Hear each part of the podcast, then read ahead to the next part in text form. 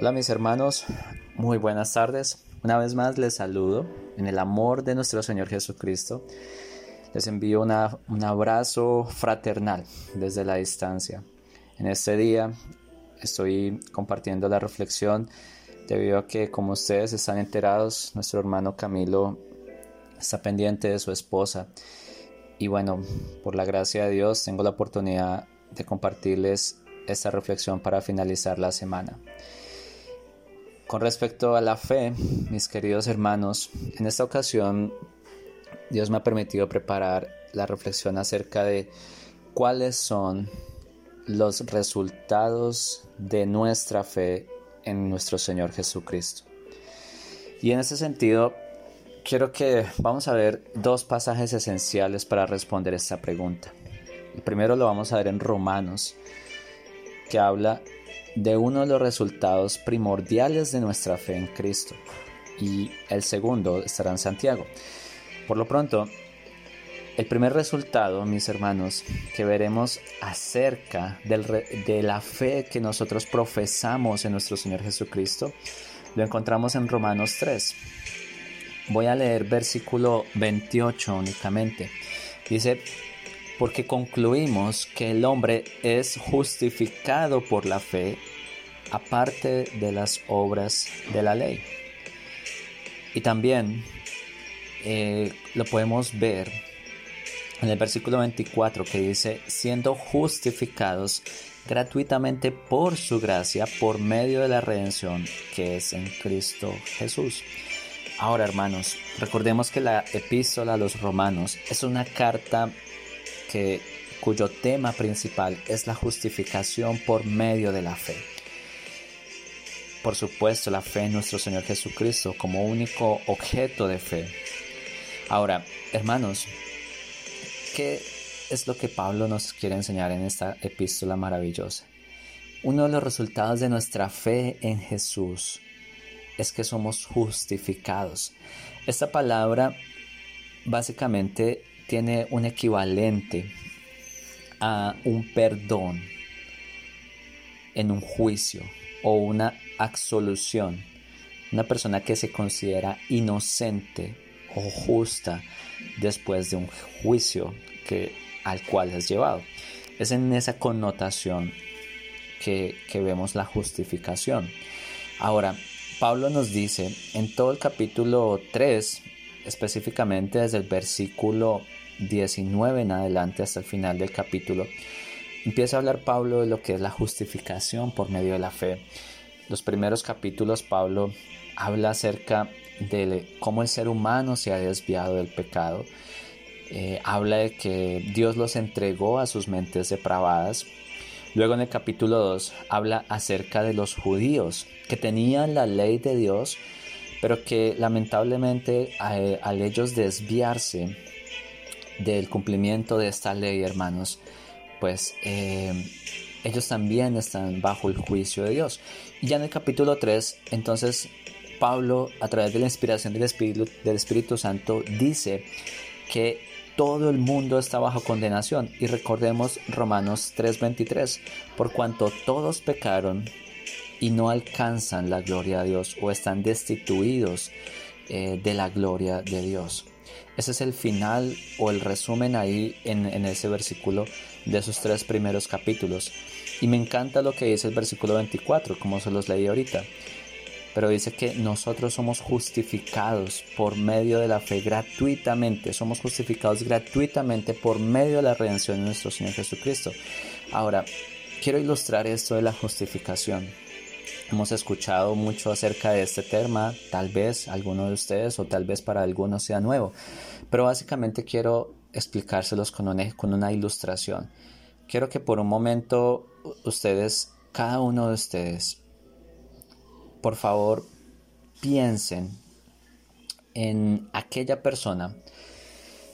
Imaginen esto, ustedes son multados, ¿cierto?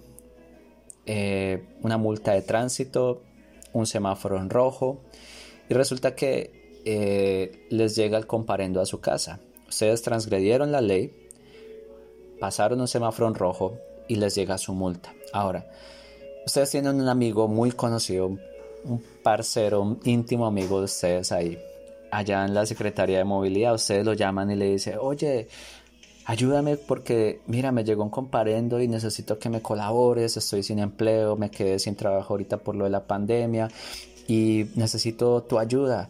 Ven, eh, tú que estás allí trabajando directamente en movilidad, yo te pido que me puedas ayudar, tú tienes acceso ahí al sistema y tal vez tú me puedas colaborar de alguna manera, ¿tú me entiendes?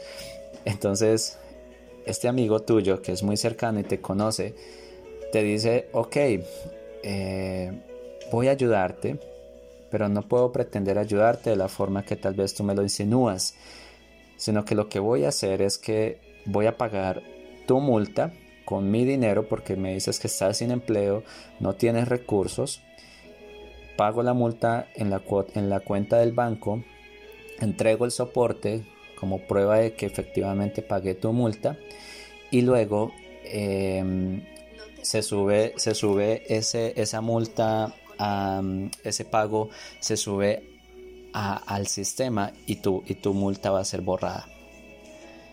Y eso en efectos prácticos es la justificación. Mi amigo terminó pagando mi multa porque no tenía yo los recursos. Él presenta una evidencia, un soporte de que efectivamente fue pagada y luego ante el Tribunal de Justicia de Movilidad, digámoslo así, en un efecto jurídico o en un término jurídico, con ese soporte mi multa es cancelada y luego de dos o tres días es borrada de mi sistema. Ahora, eso es un ejemplo para ilustrar qué es la justificación. Eso es lo que Dios hace con nosotros, mis hermanos. Dios es ese amigo que paga nuestra multa. Él presenta una evidencia contundente que es su propio cuerpo, su propia sangre, es crucificado en la cruz.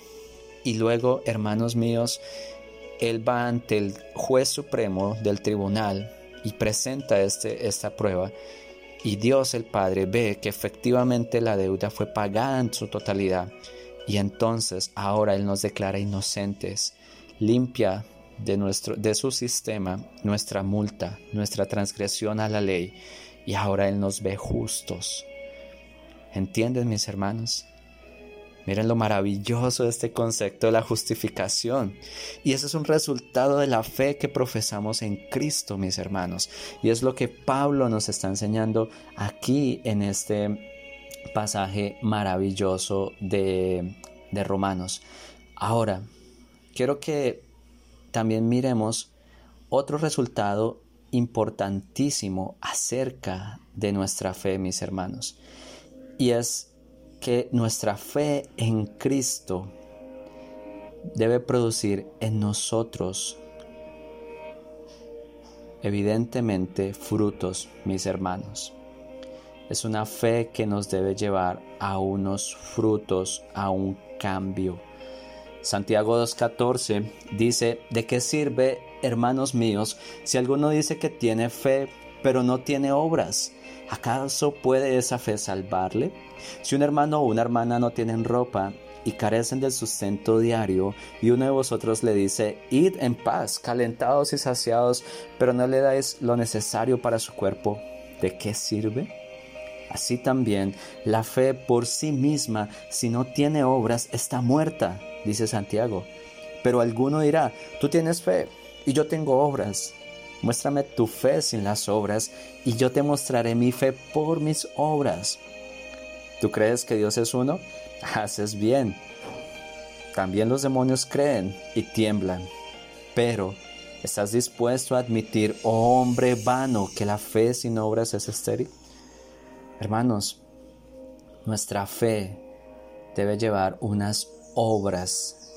En primer lugar, unas obras de un nuevo nacimiento, de que hemos nacido de nuevo por la palabra y por el Espíritu, de que Dios nos ha dado un nuevo corazón y ha colocado su Espíritu dentro de nosotros y ahora nos lleva a unos nuevos deseos, unos nuevos pensamientos, una resolución determinada para seguirle y obedecerle. Pero esa fe también debe llevar una obediencia, mis hermanos, una obediencia a la palabra de Dios para que de esa forma podamos dar frutos en nuestras vidas. Así que mis hermanos, los invito a que nuestra fe la evaluemos a la luz de estos dos resultados que hoy he expuesto. Tu fe, quiero preguntarte, ¿te ha, tu fe en Cristo Jesús te ha hecho justificado delante de Dios? Es decir, ¿has sido justificado por la fe en Cristo Jesús delante del Señor? ¿Tienes esa plena convicción? Si responde así, maravilloso y gloria al Señor. Sin embargo, no es la única pregunta que te hago. Ahora, hermano, esa justificación, esa convicción que tienes en la fe en, tu, Cristo Jesús, hermano, hay evidencia en tu vida, en tu corazón, de obediencia, de un nuevo nacimiento y de que esa fe está acompañada de obras, de una vida transformada, de acciones de un corazón que busca agradar a Dios, de acciones de amor sacrificial por nuestros hermanos y por nuestro prójimo. Quiero que reflexionemos en eso en este día, mis hermanos, y los animo a que si tu fe no se encuentra como resultado en nuestro Señor Jesucristo, en la justificación que Dios nos da, porque Él es el que justifica, no nosotros mismos. Y también si tu fe no te lleva a una obediencia a Cristo, a unos frutos de arrepentimiento, a unos frutos de tu, del Espíritu Santo, hermanos, podría decirles que estamos en una fe diferente y no la fe bíblica. Así que es eso lo que hoy quiero compartirles, mis hermanos. Les doy gracias por este tiempo que me permiten estar acá delante de ustedes y les deseo un buen día. Dios los bendiga.